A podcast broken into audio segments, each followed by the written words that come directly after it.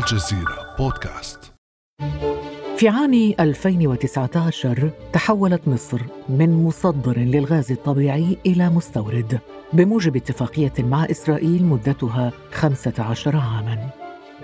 وعاد خط أنابيب العريش عسقلان إلى العمل لكن باتجاه عكسي بعد أن كان ينقل لعشر سنوات الغاز من مصر إلى إسرائيل قبل توقفه عام 2012 بعد ثورة الخامس والعشرين من يناير وسقوط نظام حسني مبارك فكيف تحولت مصر من مصدر إلى مستورد للغاز الإسرائيلي؟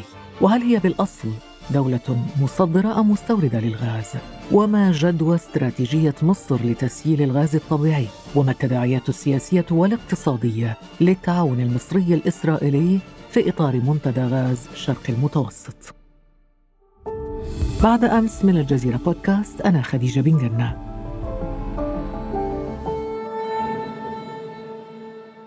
للإجابة على هذه الأسئلة أستضيف اليوم الدكتورة نسيمة أوهاب العثامنة أستاذة الاقتصاد في جامعة باريس. صباح الخير. صباح الخير خديجة. سعداء بك. هذه المرة في الاستوديو وليس عبر الهاتف. وأنا أسعد. دكتورة نسيمة ربما من مفارقات التاريخ أن الأنبوب الذي كان ينقل الغاز قبل سنوات فقط من مصر نحو إسرائيل هو نفس الأنبوب الذي ينقل الآن الغاز من إسرائيل نحو مصر هل فعلا مصر تحتاج الغاز الإسرائيلي وهي التي كانت تصدر الغاز لإسرائيل؟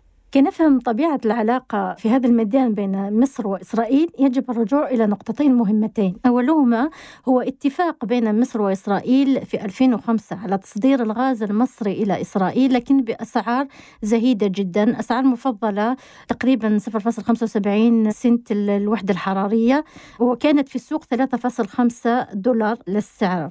فهذا الاتفاق مع المشاكل التي حدثت في 2011 كان هناك إعادة النظر في هذه الاتفاقية لأن الجانب المصري خسر أكثر من الجانب الإسرائيلي بسبب هذه الأسعار الزهيدة.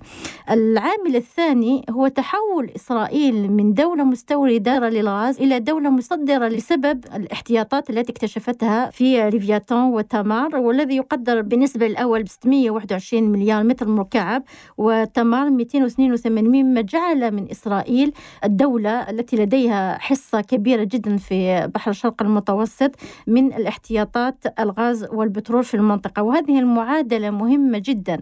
فتجمع بين مصالح إسرائيل ومصالح مصر في المنطقة في مجال الطاقة. طيب عرفنا كم تنتج إسرائيل والاكتشافات الجديدة بالنسبة لمصر. هل يمكن أن نسميها دولة مصدرة للغاز؟ كم إنتاجها؟ اليوم هي مصر تأتي في المرتبة السادسة عربيا من ناحية الاحتياطات الغاز. لكن الشيء المهم الذي يجب أن ننتبه له هو من الناحية السكانية مصر لديها احتياجات أكبر بكثير من إسرائيل. ولهذا الإنتاج الذي اكتشفته يمكن من 2014 إلى اليوم الآبار التي انحفرت وتقدر تقريبا ب 311 آبار فقط فيما يخص حقول الغاز فهي متجهة للاستهلاك المحلي أساسا. هي حققت الاكتفاء الذاتي بالنسبة للاستهلاك المحلي لكن للتصدير لا أعتقد أن مصر اليوم هي قادرة على تصدير كل ما تنتجه إذا كانت مكتفية ذاتيا لماذا تستورد؟ اليوم هناك سياسة لهذا أرجع إلى ما ذكرته في السابق اتفاقية 2005 بين إسرائيل ومصر وإعادة النظر في الأسعار التي طبقت. طبعا الجانب الإسرائيلي لم يقبل حينما طالبت مصر بإعادة النظر في الأسعار التي اتفق عليها في اتفاقية 2005 الجانب المصري لم يكن لديه حل آخر إلى أن يلغى الاتفاقية التي عقدت. وبطبيعة الحال لجوء إسرائيل إلى التحكيم الدولي أقر بغرامة تقدر تقريبا ب 2 مليار لصالح إسرائيل كي تعوضها مصر. لكن مصر ليس بإمكانها تعويض هذه القيمة لإسرائيل. طيب دكتورة في نفس هذه الفكرة فكرة الاكتفاء الذاتي المصري من الغاز نستمع إلى مقطع قصير يتحدث فيه وزير البترول المصري طارق الملا. مع اكتشاف ظهر الحمد لله بدأنا بالتدريج إن إحنا نصل الاكتفاء الذاتي في أواخر 2018 وبدأنا كمان نستأنف التصدير. فالحال اتغير من كبرى بلاد اللي تستورد الغاز إلى إن إحنا النهارده في 2021 من الدول ليها وزن في التصدير. صحيح ما إحناش دولة كبيرة قوي في تصدير الغاز ولكن لينا وزن في البحر المتوسط في تصدير الغاز المسال. إذا مصر تبحث على إثبات نفسها فرض نفسها كما قال الوزير أن يكون لها وزن إقليميا.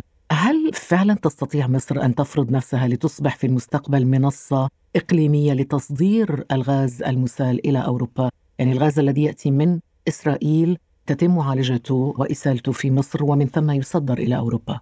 إعادة النظر في اتفاقية 2005 أدى إلى وجود تفاهم بين إسرائيل ومصر بشأن الغرامة التي أقرت بها المحكمة الدولية لصالح إسرائيل وهي 2 مليار كما سبق وأن ذكرت. فتنازلت إسرائيل عن مليار و500 مليون وبقي فقط مبلغ 500 مليون الذي ستعوضه مصر لإسرائيل مقابل تصدير الغاز الإسرائيلي في الاتجاه العكسي من إسرائيل نحو مصر. مصر مستحيل مستحيل أن تتصرف بدون ما يكون لها مصلحة أصلا في الموضوع فمن جهة استطاعت تدارك الخسارة التي ألمت بها بعد عقد اتفاقية 2005 لمدة 20 سنة والاتفاقية الجديدة في 2019 على 15 سنة والتي تعود على تقريبا 20 مليار لصالح مصر تعتبر من الناحية الاقتصادية مهمة للطرفين فكل من إسرائيل ومصر يمشيان بحسب مصلحتهما لكن من المستفيد الأكبر؟ المستفيد الأكبر طبعا هي إسرائيل لماذا؟ إسرائيل إلى اليوم ليست لديها إمكانيات لتسييل الغاز فالطريقة الوحيدة التي يمكنها إرسال الغاز أو تصدير الغاز من إسرائيل نحو مصر هي الأنابيب. لكن إذا رجعنا قليلا إلى الوراء في غضام ثورات الربيع العربي معظم أنابيب الغاز تعرضت لهجمات إرهابية مما أثر سلبا على عملية تمرير أو تصدير الغاز إلى هذه المنطقة. ولعبتها مصر النظام السيسي إن صح التعبير بطريقة سليمة إذ استطاعوا إقناع الجانب الإسرائيلي بإيجاد حل آخر ومنه بدأ أنبوب آخر من تحت الماء من تحت البحر الذي ترسل من خلاله إسرائيل الغاز نحو مصر. كأنه ف... مصر هي ترانزيت.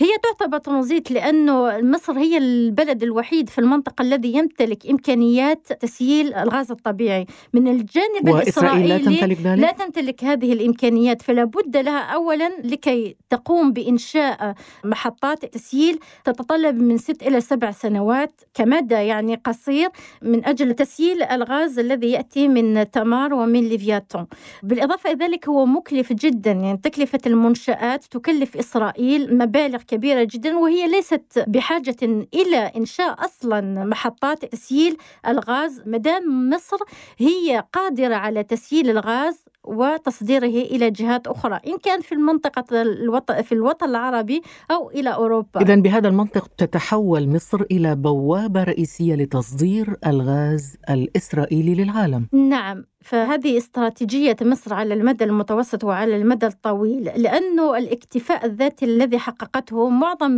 الغاز الذي يتم تسييله في محطة العريش مثلا أو آدكو هو موجه للاستهلاك المحلي.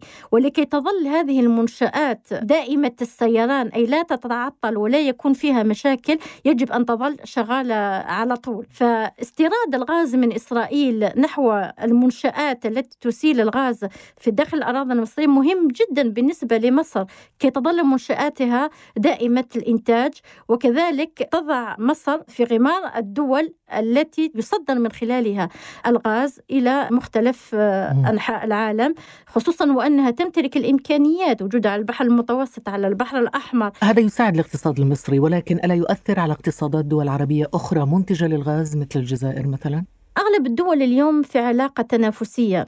إذا نظن العلاقات الدولية اليوم كل التكتلات الموجودة أو العلاقات بين الدول تبنى على المصلحة المصلحة وفقط. مصر تسعى لأن تصبح دولة لها وزن في سوق الطاقة. من الجانب الآخر هناك مشكلات. تطلعنا مثلا الجزائر مشاكلها مع المغرب والتي لعبت على حساب غلق خط أنبوب الغاز الذي يمر من المغرب نحو إسبانيا وهذا يسبب عطل لتصدير الغاز إلى الجانب الأوروبي. الأوروبي. وأوروبا خصوصا في الأوقات الحالية بحاجة إلى الغاز. هل هذا يسرع الطلب الأوروبي على الغاز الإسرائيلي؟ لما أعتقد نعم. لماذا؟ لأن هناك أصلا ملفات شائكة بين الاتحاد الأوروبي وروسيا في ملفات مختلفة في مالي وفي على أنبوب نور ستريم 2 الذي لم يتم الاتفاق النهائي كي يتم تمرير تصدير الغاز منه. فأوروبا تبحث عن بدائل للغاز الروسي وطبعا سيكون بديل أكثر من رائع إن كان الغاز سيأتي من مصر خصوصا إذا كان غاز إسرائيلي. من حيث آه، السعر؟ من حيث السعر من ناحية التنوع لأنه أوروبا كلية هي بحاجة الغاز كبديل للنفط. آه، يذهب البعض إلى اعتبار إسرائيل طبعا كما قلت المستفيد الأكبر من العمل تحت مظلة منتدى غاز الشرق المتوسط الذي يضم إلى جانب مصر. وإسرائيل اليونان وإيطاليا وقبرص والأردن وفلسطين وهذا يعزز هذا الرأي. أكيد. لماذا؟ لأنه مصر التي جعلت من عاصمة منتدى غاز المتوسط القاهرة فهذا ليس لعدم وجود سبب بالعكس لأنه استراتيجية مصر اليوم هي أن تصبح الواجهة للطاقة في المنطقة خصوصا وأن هناك دول مجاورة تعاني من مشاكل عدة. إذا نظرنا من ناحية سوريا فإنها تعاني من مشاكل.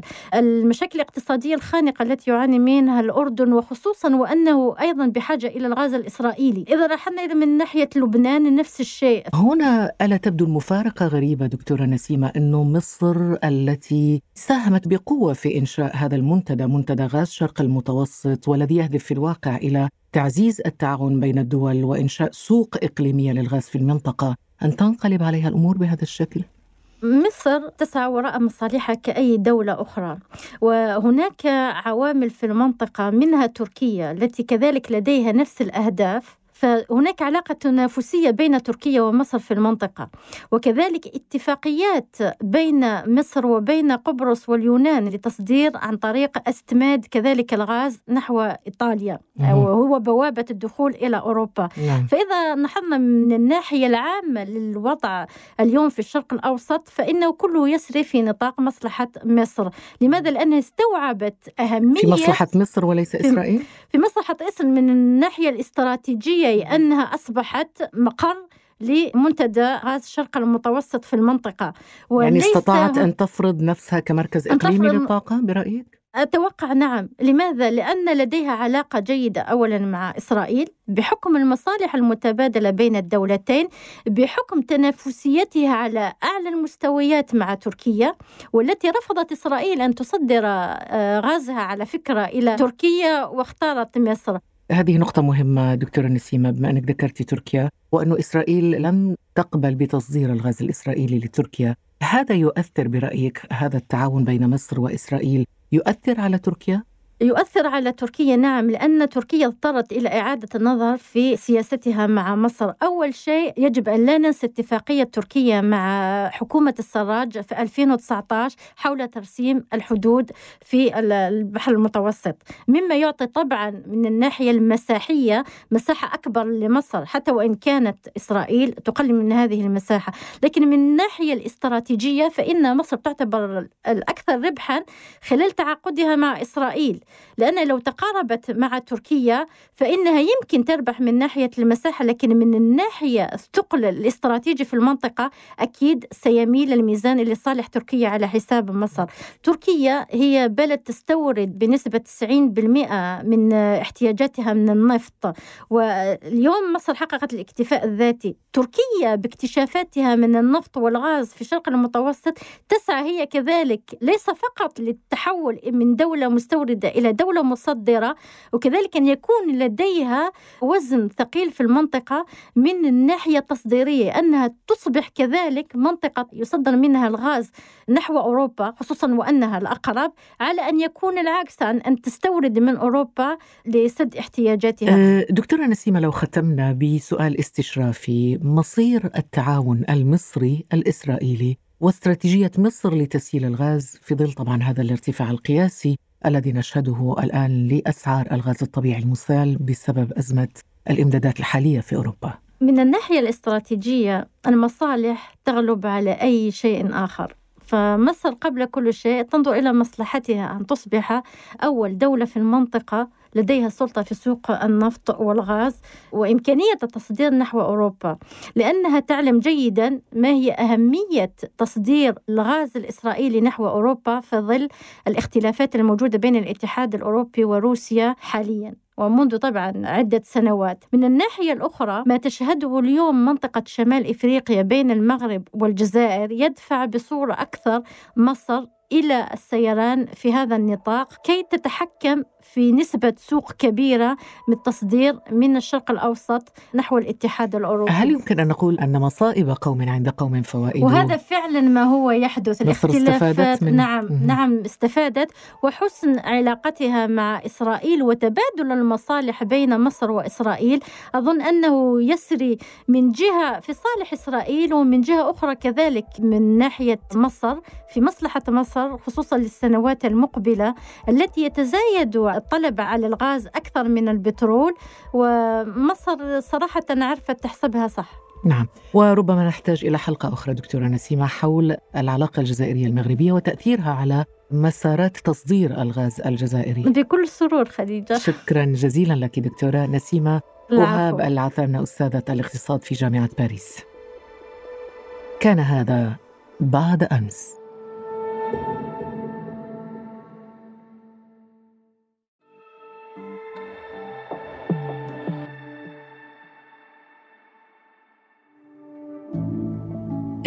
ابقى على تواصل مستمر مع الجزيرة بودكاست ولا تنسى تفعيل زر الاشتراك الموجود في تطبيقك لتصلك الحلقات يومياً.